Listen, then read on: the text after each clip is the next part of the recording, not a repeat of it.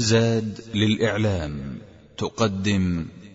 الحمد لله رب العالمين وصلى الله على نبينا محمد وعلى آله وصحبه أجمعين وبعد. فلما ذكرت قصة امرأة عمران مع ابنتها مريم وكيف أن الله سبحانه وتعالى كان يرزق مريم فاكهة الشتاء في الصيف. وفاكهة الصيف في الشتاء كرامة من الله لهذه المرأة العابدة الزاهدة الورعة التقية النقية التي كانت تسجد وتركع وتقوم لله رب العالمين. لما رأى زكريا عليه السلام حالها طمع حينئذ في الولد. طمع أن يكون له ولد صالح. لما رأى صلاح هذه البنت طمع أن يكون له ولد وكان شيخا كبيرا قد وهن عظمه واشتعل رأسه شيبا وكانت امرأته عاقرا لا تلد. ومع كل هذه الأسباب المانعة من الولد فإنه لم ييأس عليه السلام وكان قوي اليقين بالله عز وجل فنادى ربه نداء خفيا ودعا دعا ودعا ربه وقال ربي هب لي رب هب لي من لدنك ذرية طيبة. من لدنك من عندك وإذا وهب الله سبحانه وتعالى من عنده شخصا ذرية طيبة وولدا صالحا فأنعم وأكرم به. إنك سميع الدعاء. وهذا يدل على ثقته بالله وبالرغم من ضعف الأسباب أنه شيخ كبير في السن وبالرغم من أن زوجته عاقر لا تلد وبالرغم من أن رأسه قد اشتعل شيبا ولكنه مع ذلك دعا ربه. دعاء الموقن بالله. إذ نادى ربه نداء خفيا. قال رب إني وهن العظم مني. واشتعل الرأس شيبا ولم أكن بدعائك رب شقيا. وهن العظم وضعف. هذا ضعف الباطن العظم من الداخل. وأما الظاهر قال واشتعل الرأس شيبا فهذا ضعف الظاهر لأن الشيب دليل الكبر والضعف وهو رسول الموت ورائده ونذيره. ولذلك قال عدد المفسرين في قوله تعالى وجاءكم النذير يعني الشيب. واشتعل الرأس شيبا اشتعل الرأس شيبا. وهذا السؤال من زكريا سؤال الله تعالى بهذه الطريقة. إني وهن العظم مني واشتعل الرأس شيبا وإني خفت الموالي من ورائي وكانت امرأتي عاقرة. هذا سؤال الله بضعف الحال. سؤال الله بضعف الحال. والله يحب هذا. يحب أن العبد يسأله بضعفه. يعني لو واحد قال اللهم إني أسألك بقوتك وأشكو إليك ضعفي. قال أبوء لك بنعمتك علي وأبوء بذنبي. اعترف بالذنب. قال إني وهن العظم مني. أيوب رب إني مسني الضر. فيسأل الله يشكو إليه حاله. الله يحب إن العبد يشكو إليه حاله أثناء الدعاء. يقول هذه حالي وهذا ضعفي وهذا فقري. شوف موسى قال رب إني لما أنزلت إلي من خير فقير أنا محتاج إلى خيرك يا رب أنا محتاج إلى رحمتك أنا محتاج إليك. فإذا كان يسأله بضعفه يعني ضعف العبد ويسأل الله تعالى يسأل غنى ربه ويشكو ضعفه إليه فإن الله يحب هذه الحال من العبد. الله يحب من العبد أن يتبرأ من حوله وقوته وأن يثق بحول الله وقوته. فيقول أبرأ إليك من حولي وقوتي لا أتكل إلا عليك. أعوذ بك من أن تكلني إلى نفسي. وهكذا فإنه سبحانه وتعالى يحب أن يتوسل إليه عبده بضعفه وعجزه وافتقاره إليه.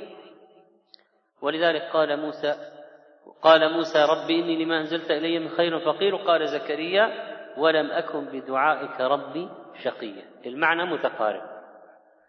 لم تكن يا رب لتردني خائبا ولا محروما من الإجابة بل لم تزل بي حفيا ولدعائي مجيبا وألطافك تتوالى علي وإحسانك يصل إلي.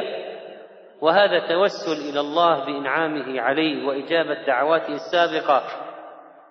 فسأل الذي أحسن إليه سابقا أن يتمم إحسانه عليه لاحقا. وجمع بين نوعين من التوسل. التوسل إلى الله ببيان حال الضعف والعجز والتوسل إلى الله بأفعال الله وصفاته سبحانه وتفضله وإنعامه. وشكى حاله قال وإني خفت الموالي من ورائي خفت من يتولى بعدي على بني إسرائيل أن لا يقوم بدينك حق القيام وأن لا يدعو عبادك إليك. زكريا نظر في من ترك من حوله ما رأى واحد رجل يقوم بالأمر قياما قويا. ما رأى شخصية تحمل الدين حملا. يتم به المقصود. فقال ربي إني خفت الموالي من ورائي. الذين أتركهم من بعد ضعاف. أريد وليا أريد قويا أريد ولدا أريد ذرية. تقوم بعدي بالدين. أنا قمت ببني إسرائيل في بني إسرائيل لكن إذا مت ما أرى بعدي واحد مؤهل. وأسألك عبدا أسألك ولدا مؤهل أن يقوم بالدين من بعدي. يرثني. ليس يرث المال. وإنما يرث العلم والنبوة. يرثني ويرث من آل يعقوب. ميراث العلم والعمل. يلي أمر الدين ويقوم به. فسأل الله ولدا ذكرا صالحا باقيا يبقى بعد موته. يكون وليا من بعده نبيا مرضيا. صالحا فقال وزكريا إذ نادى ربه رب لا تذرني فردا وأنت خير الوارثين. رب لا تذرني فردا وحيدا. رب لا تذرني فردا ليس لي عقب. رب لا تذرني فردا عقيما أبتر لا ولد له.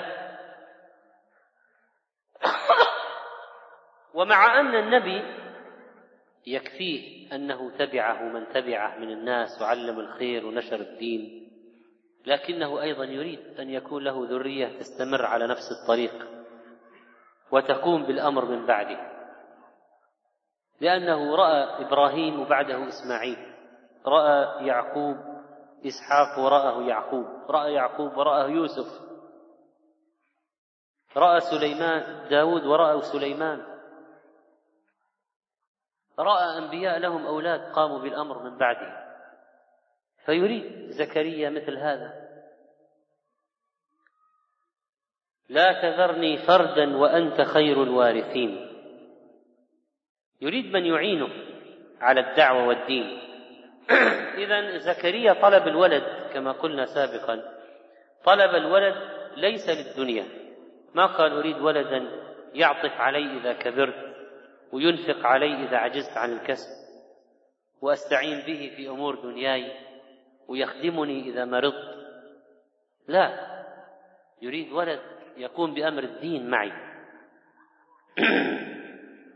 ميراث النبوة والعلم لم يطلبه لينال به حظا من الدنيا. وهذه العلو الهمة في طلب الولد إن يريد ولد يريد ولد عالم داعية مجاهد. كما ذكرنا في قصة سليمان أراد أن يطوف على نسائه لكي تأتي كل امرأة بمجاهد في سبيل الله. هذا هو العلو الهمة في طلب الأولاد. مجاهدين وكذلك قال عليه الصلاة والسلام إنا معشر الأنبياء لا نورث. وقال لا نورث ما تركنا فهو صدقة. أي شيء تركناه لبيت المال. أي شيء تركناه لبيت المال. لا يأخذ أولادنا شيئا منه. إذا الأنبياء لا يورثون. طيب. كيف تكون الوراثة إذن؟ لأنه قال في الآية يرثني ويرث من آل يعقوب. واجعله ربي رضيا. فما هو التوفيق بين قوله تعالى يرثني ويرث من آل يعقوب؟ يرثني وبين قول عليه الصلاة والسلام إن معاشر الأنبياء إن معشر الأنبياء لا نورث. هو يقول في الحديث لا نورث. وزكريا يقول يرثني. فكيف التوفيق بينهما؟ الجواب إن معشر الأنبياء لا نورث من جهة المال. ما لنا ميراث. لو مات نبي وله مال لا تقسم تركته على أولاده وزوجاته. لا تقسم ماله للمسلمين في بيت المال. طيب وقول زكريا يرثني يعني يرث العلم من بعدي يرث النبوة من بعدي يرث قيادة بني إسرائيل من بعدي. يرثني ويرث من آل يعقوب. وكذلك قوله تعالى وورث سليمان داود ليس معنى ورث عنه المال وإنما وراثة النبوة وراثة النبوة. يحيى جاء بعد زكريا ورث النبوة. لماذا؟ لماذا لا يورث الأنبياء؟ لأن الله بعثهم مبلغين وأمرهم أن لا يأخذوا أجرا. قل لا أسألكم عليه أجرا وما أسألكم عليه من أجر. فلئلا يظن الناس أن الأنبياء يجمعون المال لأولادهم قطع الطريق على من يظن أن الأنبياء يجمعون الأموال أو يريدون أولادهم بها. لما حصل هذا النداء من زكريا عليه السلام فنادته الملائكة وهو قائم يصلي في المحراب أن الله يبشرك بيحيى مصدقا بكلمة من بكلمة من الله وسيدا وحصورا ونبيا من الصالحين. وفي سورة الأنبياء فاستجبنا له ووهبنا له يحيى وأصلحنا له زوجه. أصلحها الله بعد أن كانت عاقرا فصارت ولودا. أصلحها للحمل والولادة. كانت الإجابة عن طريق الملائكة فنادته الملائكة نادت زكريا بصوت يسمعه. فنادته الملائكة وهو قائم يصلي في المحراب. خاطبته مشافهة. وهو في محل خلوته وعبادته. وفي مجلس مناجاته وصلاته. وبشرته من الله. ما هي البشارة؟ أن الله يبشرك بيحيى. اسم جديد على البشرية. لم نجعل له من قبل سميا ما سبق أحد في البشرية سمى يحيى قبله. والاسم من الله نزل البشارة به جاء جاء به قبل أن يولد. يبشرك بيحيى. يعني زكريا عرف أنه سيولد له ولد وأنه سيكون ذكرا. والاسم موجود جاهز من الملائكة. لم نجعل له من قبل سميا قال قتادة سماه يحيى لأن الله أحياه بالإيمان. وبشره على يد الملائكة باسم موافق للمسمى يحيى حياة حسية فتتم به المنة. يعني لا يولد لا يموت صغيرا أو يسقط جنينا يسقط جنينا. يحيا حياة حقيقية وحياة القلب والروح بالوحي والعلم والدين. لم يسمى أحد قبله بهذا الاسم وهذا من تمام البشارة ومن الاتصاف بالصفات الجميلة. فنادته الملائكة وهو قائم يصلي في المحراب أن الله يبشرك بيحيى مصدقا بكلمة من الله. اذا يحيى سيأتي ويصدق ويخبر بكلمة من الله. ما هي الكلمة؟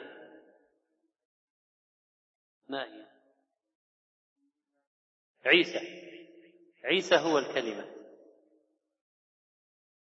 يبشرك بيحيى مصدقا بكلمة من الله. فإذا يحيى سيبشر بعيسى ويصدق بعيسى.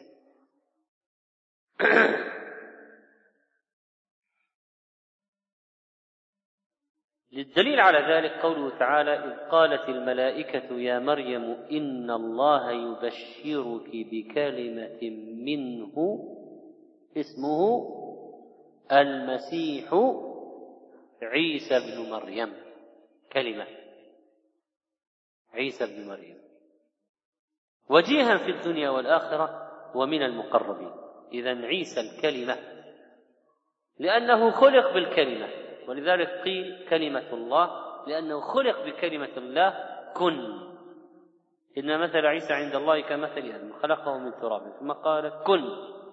قاله كن.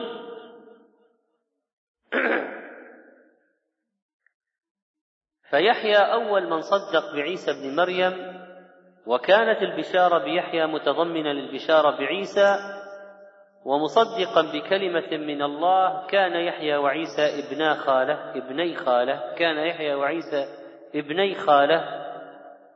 حتى قيل إن أم يحيى كانت تقول لمريم إني أجد الذي في بطني يسجد للذي في بطنك. لعلها رؤيا رأتها.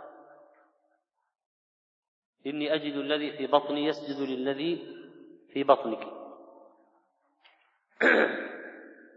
يعني حتى أن تصديق يحيى بعيسى هو جنين. وهو سيد يحيى سيد. قال تعالى وسيدا حكيما تقيا سيدا في العلم والعبادة سيدا في الفقه والعلم كريما على الله عز وجل من فضلاء الرسل وكرامهم سيد. وحصورا معصوم من الذنوب والشهوات. معصوم من شهوات من ذنوب الشهوات.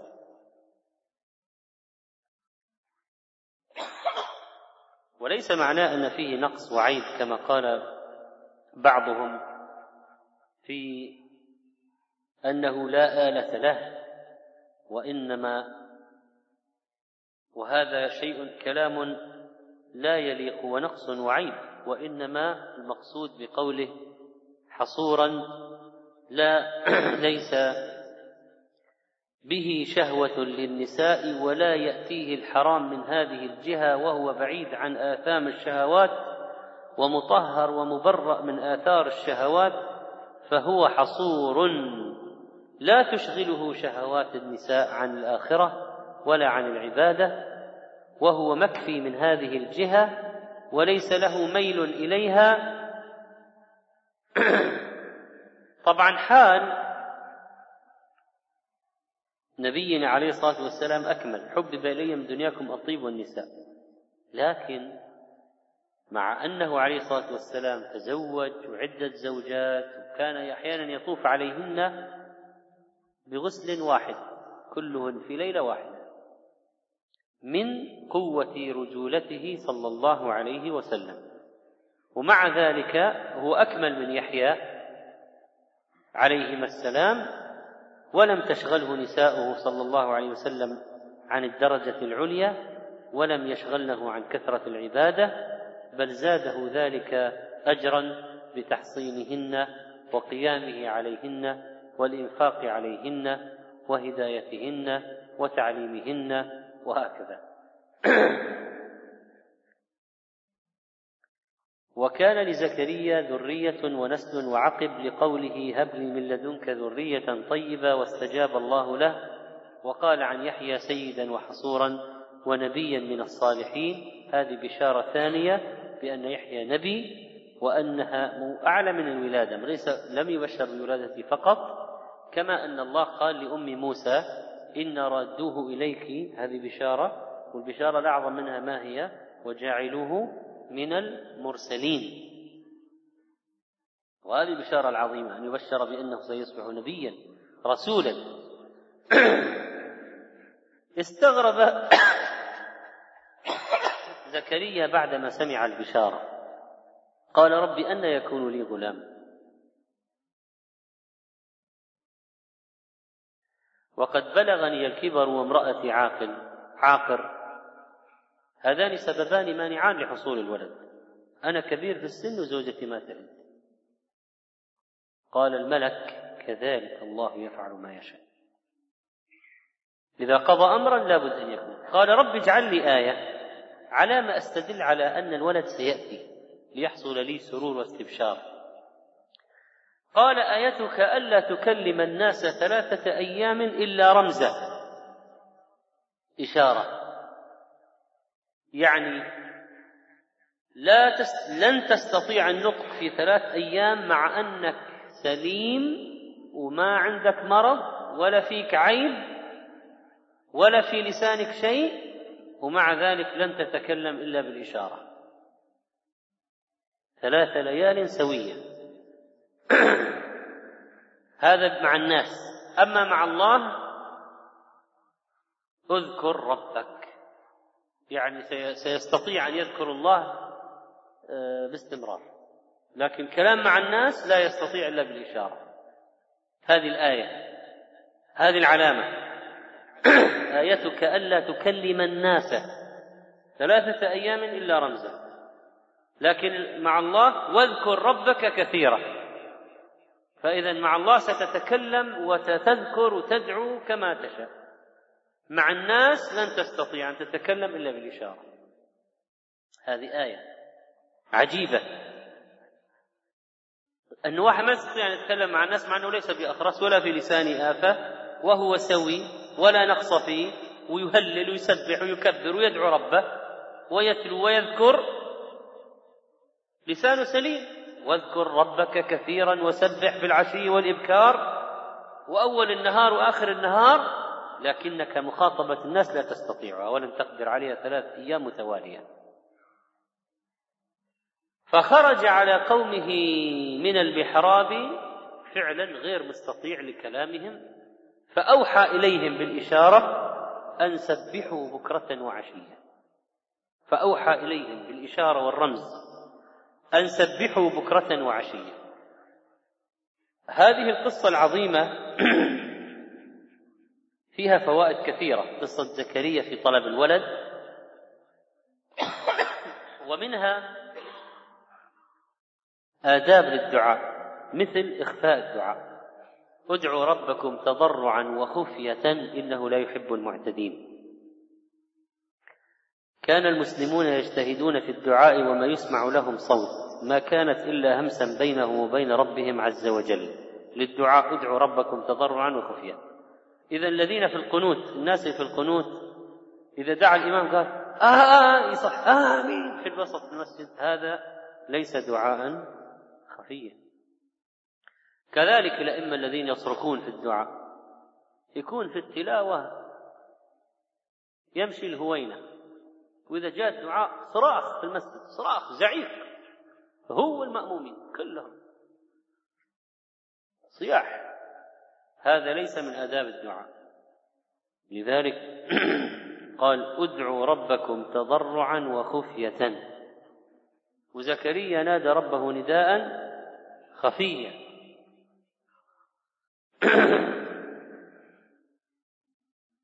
وبعض المأمومين في الصلاة القنوت يتحمس ويصيح بآمين وربما يزيد عنده أدعية. فيمكن الإمام يدعو على الكفار يقول آمين وعليهم كذا وكذا. الحين أنت الإمام اللي يدعو ولا أنت لكن بعض الناس فعلا لا يملكون أمرهم ولا يتفطن لآداب الدعاء ويحولها إلى خطبة. ولذلك ينبغي خفض الصوت بالدعاء فإن أعظم لأنه أعظم في الأدب والتعظيم عند الملوك أن لا ترفع الأصوات عندهم ومن رفع صوته لديهم مقتوه ولله المثل الأعلى. فإذا كان يسمع الدعاء الخفي فلا يليق بالأدب بين يديه إلا خفض الصوت به. وهو أبلغ في الخشوع وهو روح الدعاء ولبه ومقصوده. والخاشع الذليل يسأل مسألة المسكين الذي انكسر قلبه وذلت جوارحه وخشع صوته حتى إن لسانه لا يكاد يطاوعه بالنطق وقلبه يسأل مبتهلا وصوته خفيض. وكذلك فإنه أبلغ في الإخلاص. وليس معنى هذا طبعا أن الإمام لا يسمع المأمومين لا يسمع المأمومين لكن لا يصيح لا هو ولا المأمومون. والإنسان إذا دعا لنفسه أيضا يدعو دعاء خفيا يدعو دعاء لا يكاد يسمع إلا همسا وادعوا ربكم تضرعا وخفيا وأقرب إلى الإخلاص. وكذلك في فائدة جيدة للغاية في الدعاء بالصوت الخفيض وهو آه، يقين العبد أن الرب يسمع مع أن الله على عرشه وهذا في الأرض يدعو. فإذا دعا بصوت خفيض هو هذا زيادة وأبلغ في إيمانه أن الله يسمعه مع أنه على عرشه في السماء ولكنه قريب منه يسمعه ولو كان يهمس همسا. إذ نادى ربه نداء خفيا. فلما استحضر القلب قرب الرب لما استحضر القلب قرب الرب همس. وصار النداء خفيا. وقال النبي عليه الصلاة والسلام للصحابة لما صاروا يصيحون في التكبير في السفر اربعوا على أنفسكم. يعني خفضوا الصوت. هونوا هونا ما إنكم لا تدعون أصم ولا غائبا. إنكم تدعون سميعا قريبا. وإذا سألك عبادي عني وإذا سألك عبادي عني ها فقل إني قريب. فقل إني قريب. لا فإني قريب. طيب الأصل إنه إذا سألك قل يعني إذا سألك عبادي قل لماذا حذفت قل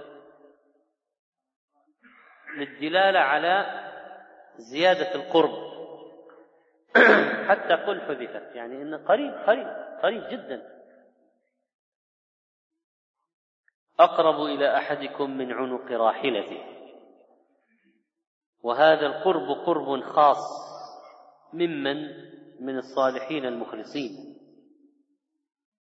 وكذلك فإن الصوت الخفيض بالدعاء أعون على الاستمرار لأنه إذا رفع بحى وما استطاع يتكلم كثيرا ولا يسأل كثيرا لأنه يتعب يتعب مع الصوت المرتفع.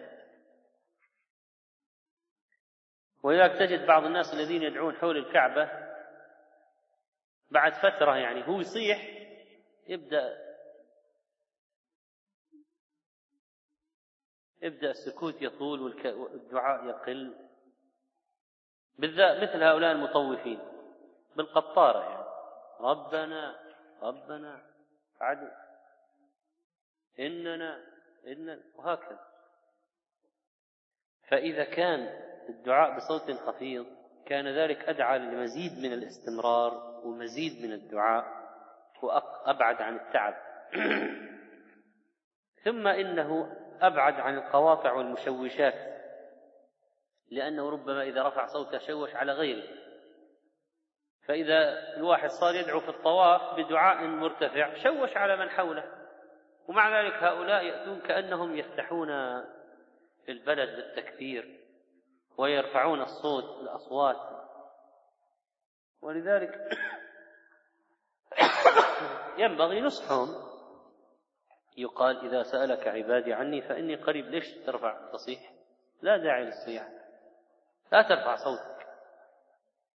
هذه ليست بحرب ترفع الصوت بالتكبير. وكذلك فإنه أعظم في جمع النفس على الله والإقبال عليه وقطع التشويش. وكلما اجتمع القلب على الله كان أكثر تاثرا وكان الدعاء أقرب إلى الله وأرجى للإجابة. وكذلك فإن الدعاء ينبغي أن يتضمن طلبا وثناء على الله بأوصافه وأن يحمد عز وجل وأن يكون هذا الدعاء خارجا من قلب خاشع. ادعوا ربكم تضرعا وألحوا بالدعاء ألحوا بالدعاء واشتغلوا بالوسيلة إلى الله توسلوا إليه. والتوسل إما أن يكون بأسماء الله الحسنى فتقول يا رحمن ارحمني يا غفور اغفر لي يا تواب تب علي يا ستير استرني ونحو ذلك. أو يكون بسؤال الله بأعمال صالحة قد قمت بها. فمثل أصحاب الغار توسلوا إلى الله بأعمال صالحة. توسلوا إلى الله بأعمال صالحة. وهناك قصة قصة في هذا الموضوع. الآن قصة أصحاب الغار معروفة. الثلاثة الذين كانوا في الغار وانطبقت الصخرة عليهم فسألوا الله بأعمال صالحة. ف واحد سأل الله ببره لوالديه واحد سأل الله بترك الزنا وإعطاء المرأة المال في وقت الشدة بنت عمه واحد سأل الله الأمانة يعني سأل الله بأمانته في حفظ المال وتنمية المال لصاحب المال وأنه رجع وأخذ ماله ما أعطاه شيء. لا جزاء ولا شكورا. واستاقه ولم يأخذ منه شيئا. وأن الله أجاب الدعاء لما سألوه بأعمال صالحة. ولذلك ممكن واحد يقول اللهم إني أسألك بحبي لنبيك. مثلا اللهم إني أسألك بصدقتي كذا يجوز. أن يسأل الله بأعمال صالحة عملها عملها لله يتوسل الله بأعمال صالحة عملها فرجعت مرة من المرات امرأة في إحدى المدن هنا من العرس متأخرة في الليل متأخرة. يمكن بعد الساعة الواحدة ليلا إلى العمارة التي تسكن فيها. وفي مصعد في العمارة. ف دخلت المصعد وضغطت زر سبعة على الطابق الذي تسكن فيه. ولما انتصف المصعد في الطريق وقف. تعطل. معلق المصعد صار لا فوق ولا تحت. كرر ضغط الزر ما استجاب المصعد جوال ما في ضرب على الباب ما في فائده صياح ما حد سمع. والمصعد داخل هذه الكبينة المغلقة. وبدأ يقل الأكسجين. وبدأت هذه المرأة تعاني في التنفس. فقعدت تفكر وتذكرت قصة أصحاب الغار. وكيف أنهم سألوا ربهم لما انطبقت عليهم الصخرة سألوا ربهم بأعمال صالحة فأنقذهم. فجلست تفكر بعمل صالح تدعو به وهي محبوسة في المصعد تقول لم أجد. ما وجدت يعني عمل خالص. فكرت. صلاتي عادية وصيامي عادي. إيش أقول؟ ما في عمل كذا. وهي قاعدة توشك على الاختناق. تذكرت عملا فسألت ربها به.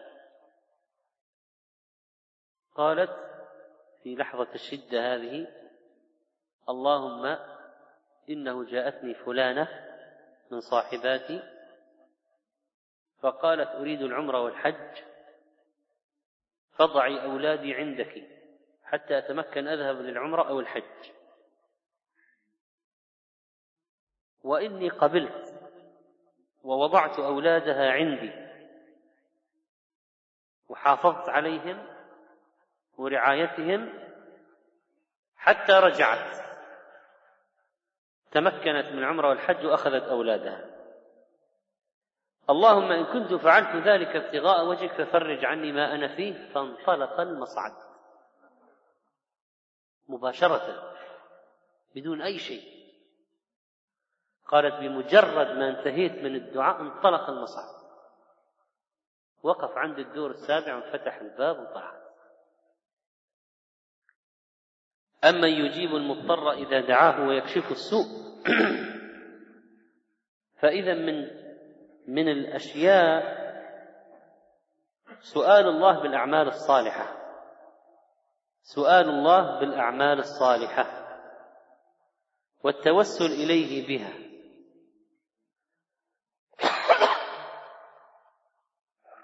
فإذا التوسل إلى الله بأسمائه التوسل إلى الله بضعف العبد.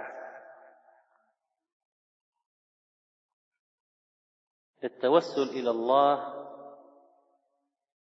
التوسل إلى الله بصفاته التوسل إلى الله في الإيمان به. ربنا إننا سمعنا مناديا ينادي للإيمان أن آمنوا بربكم فآمنا. ربنا فاغفر لنا ذنوبنا. توسلوا بالإيمان. رابعا التوسل إلى الله بالأعمال الصالحة. خامسا التوسل إلى الله بذكر الحال. ربي إني لما أنزلت إلي من خير فقير. ربي إني وهن العظم مني.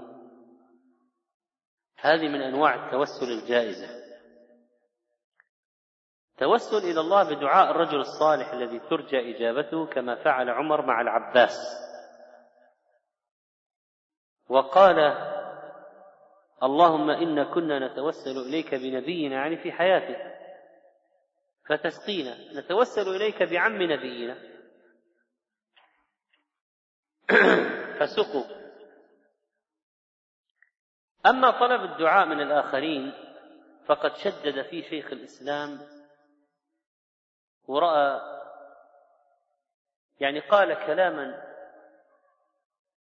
يكاد يمنع هذا. أن واحد يطلب الدعاء من واحد. قال لأن في حاجة للمخلوق. ليش تسأل المخلوق؟ تقول ادعي لي ادعي لي تكفى ادعي لي تكفى. ليش تعلق قلب ادعو أنت ادعو أنت. وحمل شيخ الإسلام النصوص اللي فيها طلب الدعاء من الآخرين مثل حديث عمر إن صح. لا تنسنا يا أخي من دعائكم. حديث أويس القرني حمله على محامل منها أن السائل يريد نفع أخيه حتى لا يتمحض السؤال لنفسه خاصة. ويريد الإحسان إلى أخيه من باب أن الملك يقول آمين ولك بمثل. فإذا شيخ الإسلام رحمه الله كان لا يرى أن الواحد يقول للآخر ادع لي وتكفى ادع لي وادع لي ولا تنساني من دعائي لأن فيه ذلا للمخلوق وطلب من المخلوق وترجي المخلوق وليه؟ ولذلك يقال أن الشيخ ابن عثيمين رحمه الله جاء واحد وهو في المسعى قال يا شيخ ادعي لي تكفى ادعي لي يا شيخ تكفى ادعي قال تعال أوقف. قال توجه للكعبة قال ارفع يديك رفع.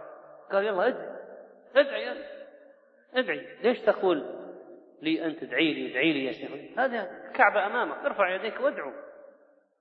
الله عز وجل يعلم حاجتك وأضطرارك وفقرك. يعني أحيانا بعض الناس يكون في ضائقة وضيق وهذا فيقول يا شيخ فلان ادعو لي. طيب هو فل... أنت صاحب الضرورة. أنت لو دعوت الله دعائك عند الله يمكن يقع في موقع أعظم من هذا اللي ما يشعر بكربتك ولا يشعر بحاجتك ولا يشعر بظرفك. غير أن في حاجة للمخلوق وسؤال المخلوق. فهذا ما يتعلق بقضية التوسل بالأعمال الصالحة وطلب الدعاء من الآخرين. وأما طلب الدعاء من الأموات والتوسل إلى الأموات والتوسل إلى الغائبين والتوسل للبعيدين وطلب الدعاء من البعيد والميت والغائب هذا شرك ولا شك. وهو حرام ولا يجوز. والله الموفق. يقول السؤال نأتي لحضور الدرس بعد الصلاة وقد صلينا في مساجد أخرى ونأتي إلى هذا المسجد في آخر ركعة أو ركعتين. ادخلوا معهم في الصلاة. طيب هذا طيب ادخلوا معهم في الصلاة. وتؤجرون على ذلك.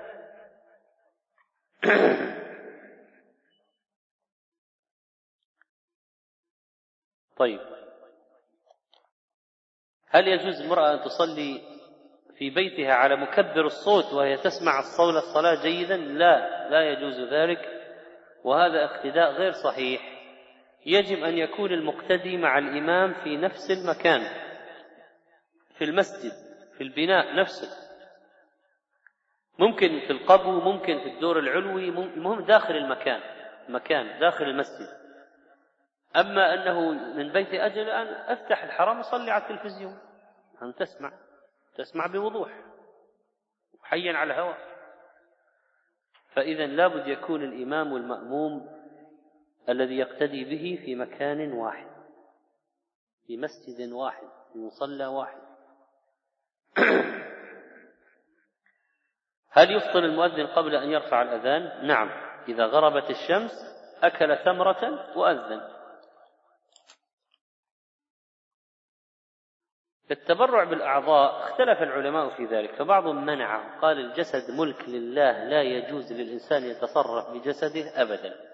وما هو على كيفك تيجي تقول القرنية لفلان والكبد والكلى كذا وتوزع. ما وهذا الجسد ملك لله. وقال بعضهم يعني أنه لو أذن بعد وفاته وأولياؤه أولياء الميت ولمن احتاج بأخذ عضو من الأعضاء فلا بأس. أما في حال الحياة فقال بعضهم بالمنع تماما. كان يذهب إلى هذا الشيخ ابن عثيمين رحمه الله وقال بعضهم يجوز بشرط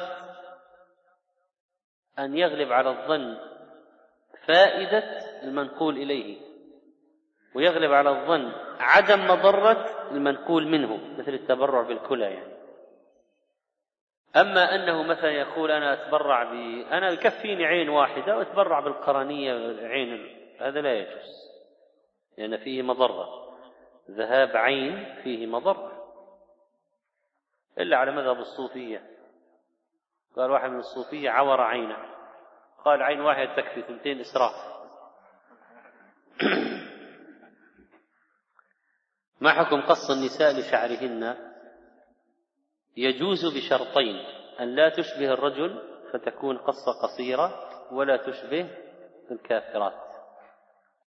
امرأة أحرمت بالعمرة وحضرتها الدورة وكان عليها العودة بسرعة يجب أن تبقى على إحرامها حتى ترجع وتطوف وتسعى وتقصر من شعرها.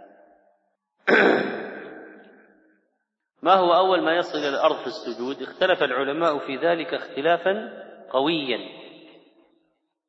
وهي مسألة اجتهادية اجتهادية. فمن رأى النزول على اليدين أقوى فعله من رأى النزول على الركبتين أولى أقوى فعله. ومن لم يدري يقلد العالم الذي يثق به. هنا لا هو إذا إذا عرف عرف أن الراجح في المسألة هذه الشيء هذا فإنه يفعله. ما يجي يقول الله أنزل مرة على الركبتين وأنزل مرة على اليدين. لا. هذا هذا تنوع مرفوض ليس من منهجية العلمية في شيء. إلا إذا درس المسألة فترجح له مثلا النزول على اليدين ثم راجعها فترجح له النزول على الركبتين فغير لأجل أنه تغير الترجيح